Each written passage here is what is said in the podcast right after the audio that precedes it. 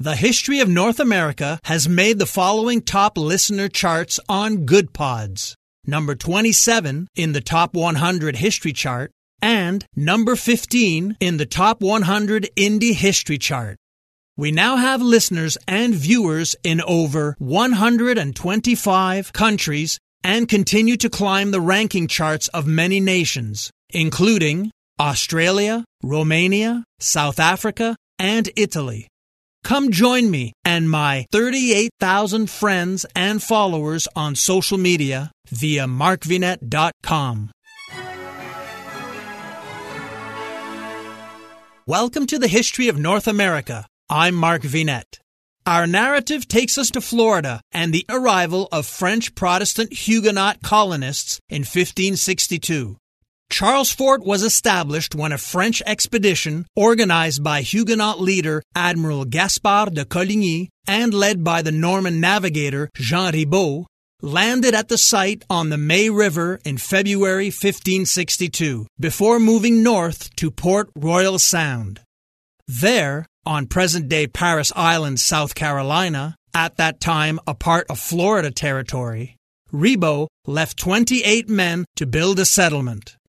Eric Yanis of the Other States of America podcast has graciously agreed to share his telling of this incredible story. They named their new fort Charles Fort, after King Charles IX, King of France. And then on June 11th, Ribault and Laudonnière left Charles Fort for France, promising to return in six months' time to their little Huguenot paradise in the subtropics of the Americas. But these men that were left behind they weren't settlers. They weren't farmers. They weren't fishermen. They weren't diplomats. They weren't interpreters. They weren't traders. They weren't merchants. They were soldiers. Not the best skill set for creating a colony. Not in the beginning, anyway. The main concern here is food. And you have a bunch of soldiers who neither planted food nor brought an extended amount of food. They're planning on Ribault and Laudonnière returning in six months with provisions, for which they have very little up. Now they're dependent on the natives. And thus far, the natives have been very giving. And anytime they show up somewhere, the natives come out with food. That's the thing. In native culture, food is often brought as a greeting. It's not a continual gift, though. And the Europeans don't understand this. They see, oh, I visited this village and they gave me food. They have food there and they're willing to share it.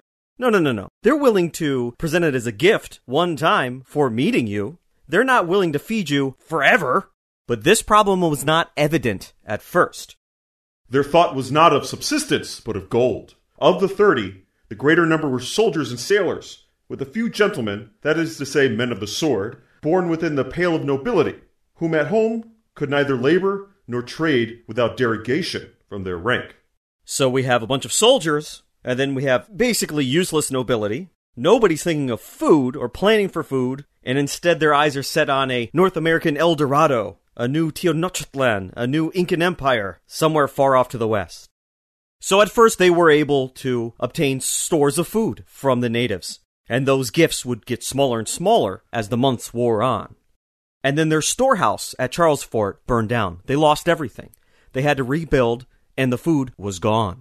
And then as hunger set in, and the summer wore on, and it got hotter and hotter out, the men began to revert to their baser instincts Food theft was running high, insubordination. The leader of the fort, Albert, banished a soldier, Lecher, to an island to die of starvation by himself. Then Albert found it necessary to enact the death sentence by his own hand, and he hung a young drummer boy. And as the time wore on, the ships weren't coming. No resupply was in sight. Something had happened. They had been forgotten. They were lost to time. Now all the men, at the end of their metaphorical ropes, mutinied against Albert, killed him. With Albert dead, they put a man named Nicholas in charge, and they went off and they rescued Lecher on his island, starving to death. They brought him back. But the murder of their leader didn't change their living situation at all. And now they even had reason to fear a French resupply ship, as of course mutiny was a capital punishment.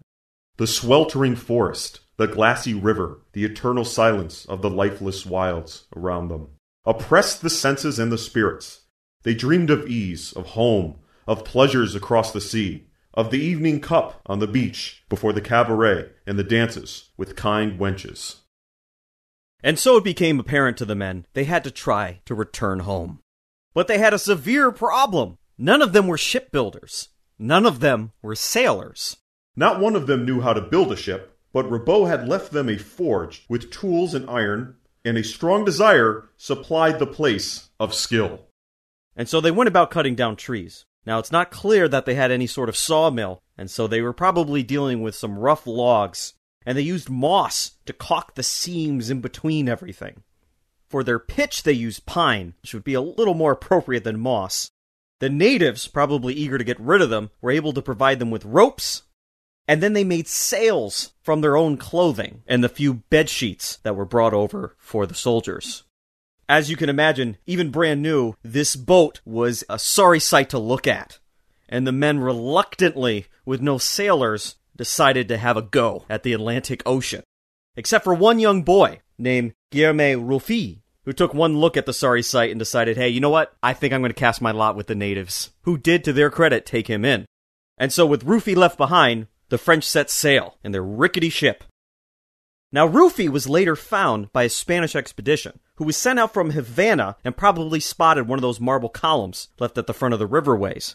The natives gave him up, and the Spanish forced him to show the location of Charlesfort, and the Spanish burned it all to the ground. And so our story of Charlesfort ends with its complete destruction. But that does not end the story of the men of Charlesfort. Both the leaders, Ribault and Laudonnière, and those poor folks who set out in the boat. Our ragtag group of soldiers headed back on their makeshift ship made good timing, actually. They made it quite a ways across the Atlantic. The wind was in their favor, and then suddenly it died down. And they were adrift in the middle of the Atlantic Ocean. Their beginner's luck at sailing had run out. The storms began. Perhaps hurricanes, we don't know. The ship caulked with moss began taking on water, and they needed to have a 24 hour bucket brigade constantly emptying out the bottom of the ship. And then, of course, the meager rations they received from the natives parting the North American continent began to run low. And the food was rationed down to 12 kernels of corn per day. And then, even that gave out. In desperation, the men began to drink seawater and then eat anything that was made out of leather, like their boots some, instead of drinking seawater, decided to drink their own urine. And then, famished and dehydrated, the men began to become angry once again, as they were before when they mutinied against Albert. Only this time, instead of seeing another man's food as your potential food, they began to see other men as their food. Gnawed with famine, they counted the leagues of barren ocean that still stretched before, and gazed at each other with haggard wolfish eyes, till a whisper passed from man to man that one, by his death, might ransom all the rest. The lot was cast, and it fell on Lasher, the same wretched man whom Albert had doomed to starvation on the lonely island. They killed him, and with ravenous avidity portioned out his flesh.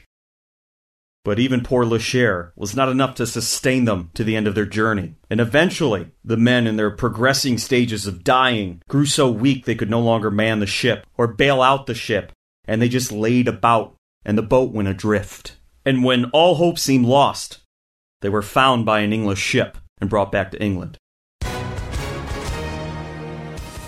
Hi, everyone. If you've been injured in an accident that was not your fault, listen up. We have legal professionals standing by to answer your questions for free. Call now and find out if you have a case and how much it's potentially worth. Call 800 218 6010.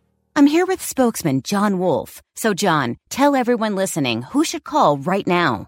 Well, Maria, first off, thank you for having me here. It's always nice to answer the listeners' questions. Now, as far as who should call in, anyone who's been injured in an accident and think you deserve compensation, give us a call right now. 800 218 6010. You'll find out if you have a case and how much it's potentially worth. Thanks, John. You heard it, folks. Take advantage of this opportunity and call now. 800 218 6010. Advertisement sponsored by Legal Help Center may not be available in all states. Being back in the old world, perhaps now they would find out what happened to the resupply. Where's Ribault? Where's Laudonnière? What is the news from France? Well, it's to that story we now turn.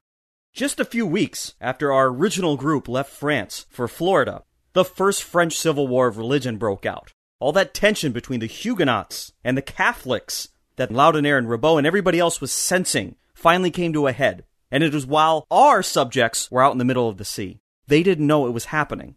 but this would prove to be the first of at least nine civil wars of religion in France. March 1st, 1562, the Catholic Duke of Guise, with his armed escorts, encountered a Huguenot service. And they slaughtered over a hundred of them, who were otherwise innocently having a Sunday service. This leads to unstructured and structured violence throughout France between Huguenots and Catholics. Catholics and Huguenots were throwing each other out of buildings onto fires. The two factions quickly became organized around two individuals, the Duke of Guise, or Guise, representing the Catholics, and the Duke of Conde, representing the Huguenots.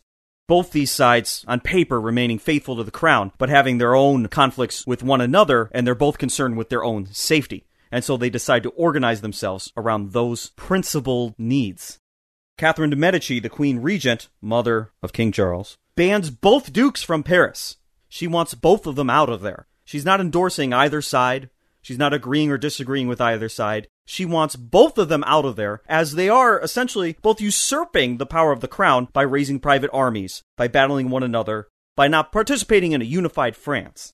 Conde leaves, but the Duke of Guise stays, and he's not forced out, and the people of Paris hold parades for him. And so the Huguenots see this as subtle and not so subtle support for Catholic aggression against otherwise peaceful Huguenots. The Huguenots in many port cities especially seize control of these towns. In towns where their majorities are near majorities, they essentially make city states out of them, at least for the short term, in order to protect the safety and the lives of their Huguenot residents. Because in their eyes, the crown has forfeited them. And in the midst of all this chaos and violence and death, Laudonnière and Ribault show up back in France with their small fleet. Hey, we've made a colony. Everything's going great. We have friendly natives, the weather's good, there's golden cities far to the west. We're having a good time. oh, what's happening here? They discover their illustrious leader, Admiral Gaspard de Coligny, is leading one of these Huguenot armies. So, of course, the two of them immediately fall into place and they join the movement protecting these coastal Huguenot cities. Ribault, in particular, being of higher nobility than Laudonnière, took a real leadership position until he could no longer maintain it and the cities were falling to Catholic forces and he ran away to England. Ribault was an impressive man, and in England, Queen Elizabeth herself received him, and Ribault tried to elicit from her support of Charles Fort, which, for all he knows, is still there. Elizabeth is very impressed with him, but she doesn't want to upset the Spanish, especially to support the French. What good does that do for England? She instead offers him a free house, a pension, and a commission to explore the coastline of what is Spanish Florida for England. In their final negotiations, Ribault says, You know what? We're all Protestants here. We're Calvinists, right? I'll give you Charles Fort. We'll transfer it from France to England if you support our resupply. This was an offer Queen Elizabeth could sink her teeth into. And so, along with an Englishman, William Stukeley, Ribault, William Stukeley, I'm going to give you guys a bunch of money. I'm going to give you guys a fleet of five ships, and you're going to resupply Charles Fort on behalf of the English in our long term plan to make a foothold in North America. Now, this sounds like it should work. However, for some unknown, unrecorded reason, Ribault was caught trying to flee with Elizabeth's fleet. It's assumed by many historians that Ribault was not being genuine when he offered to hand over Charles Fort to the English, and he essentially wanted the English ships to resupply the fort on behalf of the French, whom by this time it looked like the uh, Civil War was going to wind down and everyone was going to be happy again. But Ribault was caught fleeing away and was imprisoned in the Tower of London. This is where he writes an account of his perspective of this story up until this point. Those poor starving men at Charles Fort, instead of receiving a fleet of five ships, at least one boat just stock full of food, Stukeley, Ribault's English business partner, decided to use the fleet to go privateering instead. And so now you know on both sides of the Atlantic, Charles Fort was doomed. The men hopeless, the endeavor lost.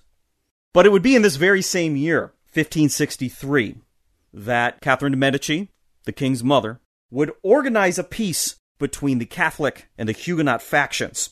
And there would be a truce of sorts, for the time being, between the two religious groups. There would be a unified France once again. And French Florida is ready to begin anew. Charles Fort being no more, the French Huguenots were determined to start again, to find their place in the French Empire and maybe make themselves a sack full of gold in the process. Next time, Huguenots again travel from France. this time to establish Fort Caroline in what is now Jacksonville, Florida. Check out the YouTube version of this episode, which has accompanying images. I'm Mark Vinet, and I hope you're enjoying the ride.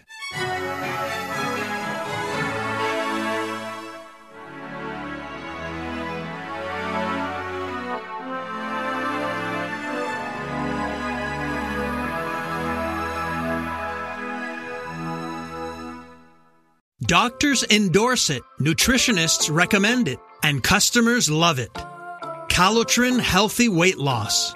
Ron in Texas lost 35 pounds. Marie in Pennsylvania lost 117 pounds with Calotren. Diane not only lost weight, but she also found relief from arthritis. Lynn lost over 45 pounds. Calotren contains collagen, the most abundant protein naturally occurring in the human body which decreases as we age. Taking Calotren promotes better sleep, more energy, less joint pain, and best of all, weight loss. Calotren has an amazing 86% success rate with their 90 day supply. And this week, take advantage of their President's Day sale. Buy the 90 day supply and get an extra month free plus free shipping. Ordering is so easy.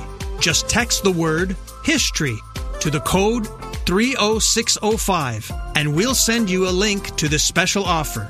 Again, text history, that's H I S T O R Y, using the code 30605.